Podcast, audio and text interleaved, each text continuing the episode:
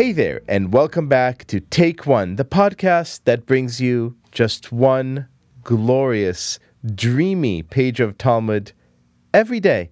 My guest today is someone I admire greatly. He is Alter Yisrael Shimon Feuerman, a writer, a psychotherapist, and an all around incredible guy. How are you? Oh, thank you. It's a pleasure to be here with you.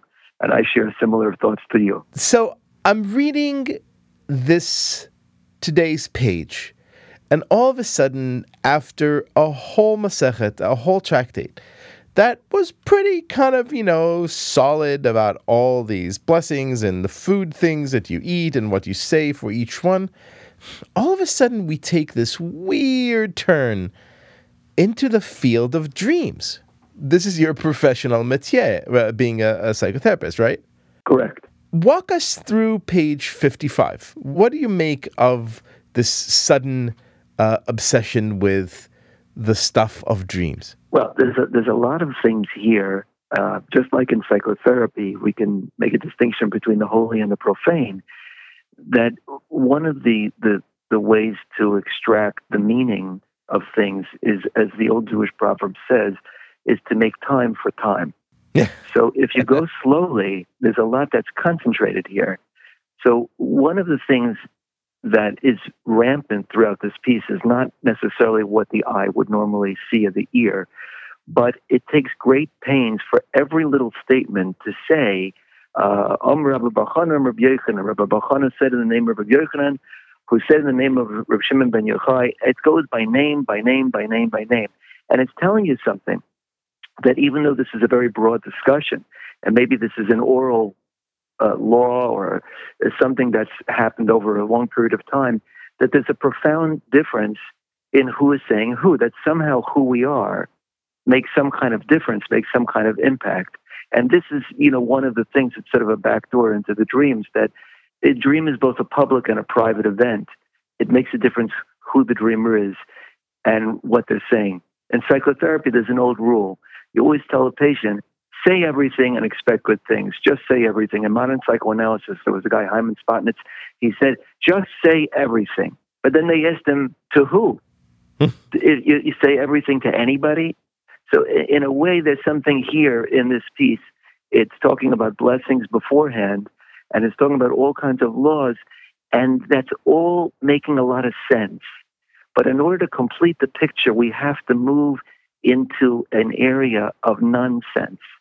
And nonsense means that things don't necessarily add up, but they're part of who we are because we're sense beings, we're sensical, and we're also nonsensical. And it's exemplified and manifest and represented in the last line on the page, where Rabbi Yochanan says in the name of Shem ben Yochai that it's impossible to have a dream without nonsense. And in a way, it's impossible to have a person to understand them without understanding the things about him that make sense. If somebody just makes sense, we know they're very ill. They have to not make sense.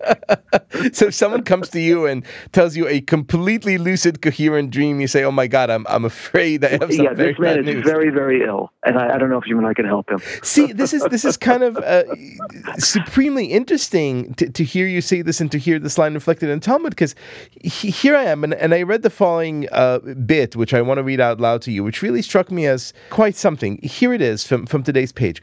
Rabbi Shmuel Bar Nachmani said that Rabbi Yonatan said, "A person is shown in his dream only the thoughts of his heart." when he was awake, as evidenced by what Daniel said to Nebuchadnezzar, as it is stated, As for you, O king, your thoughts came upon your bed, what should come to pass hereafter? And if you wish, say instead that it is derived from here, a related verse, and that you may know the thoughts of your heart. How will you know the thoughts of your heart? By their being revealed to you in a dream. This is kind of really mm-hmm. fascinating. We think of this insight, right, of of of dreams being some kind of portal into our uh, you know subconscious as as a really recently uh, very modern recent discovery uh, Freud territory and yet here are Rabbi Shmuel Bar Nachmani and Rabbi Yonatan making these claims and, and and here they are saying things that you from your own uh, occupation as a psychotherapist kind of identify as completely correct Right. I love that you mentioned that in the beginning that the brachos, the, the whole Masechta, the whole tractate is talking about the laws and the laws of the uh, what brach you make. Others was earlier with laws about uh, davening and prayer, and all of that is rules and regulations. And here the Talmud comes along and says, and then the last chapter was talking about the laws of, of eating meals and the blessings and what, what one may eat and what the order of the blessings are. And then all of a sudden it comes into this thing. And the Torah is like throwing down a gauntlet and says, you know, it's easy enough for you to memorize all these laws. Maybe you know the Torah, but let me challenge you. Do you know yourselves? Do you know who you are? Do you know what your dreams are? That there's this whole oceanic knowledge, there's this wisdom that we may or may not have access to, but the only way we might have access to it is through our dreams, not through our rational self. That's what we use to master the first half of the Masechta, or maybe the first three quarters of the Masechta. But here it's saying, here there's, there's this whole Torah, so to speak, in you.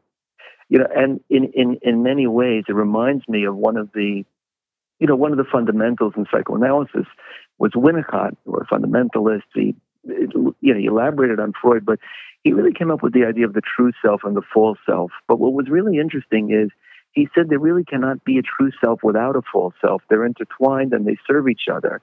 And that one needs to have a false self that safeguards the true self. So the waking person has to keep certain secrets, but the asleep person uh, lets them out. And these two are fighting with each other for, and they must share the helm in order for the human being uh, to, to be healthy. And that, uh, you know, one of the things that Winnicott said when he saw Van Gogh's paintings, and everyone knows Van Gogh, Starry, Starry Night, and all these paintings are incredibly dreamy. And he was very otherworldly in his own way. He said he was very ill, Van Gogh, and he said that there was not enough full, self to his art and it needed he needed a lot more full self. Thing idea. Alter Yisrael Shimon Feuerman, I feel better already. Thank you so much. Thank you. This has been Take One, a production of Tablet Magazine. If you enjoyed this show, please go rate and review us on iTunes or whatever platform you're listening to this podcast on. Each week, we'll be releasing new episodes Monday through Friday, covering the entire weekly section of Reading Daf Yomi. I'm your host, Liel Leibovitz. Our producer's Josh Cross. For more information, go to tabletmag.com slash take one or email us at take one at tabletmag.com. I hope we've made your day a little bit more Talmudic, and we'll see you again soon.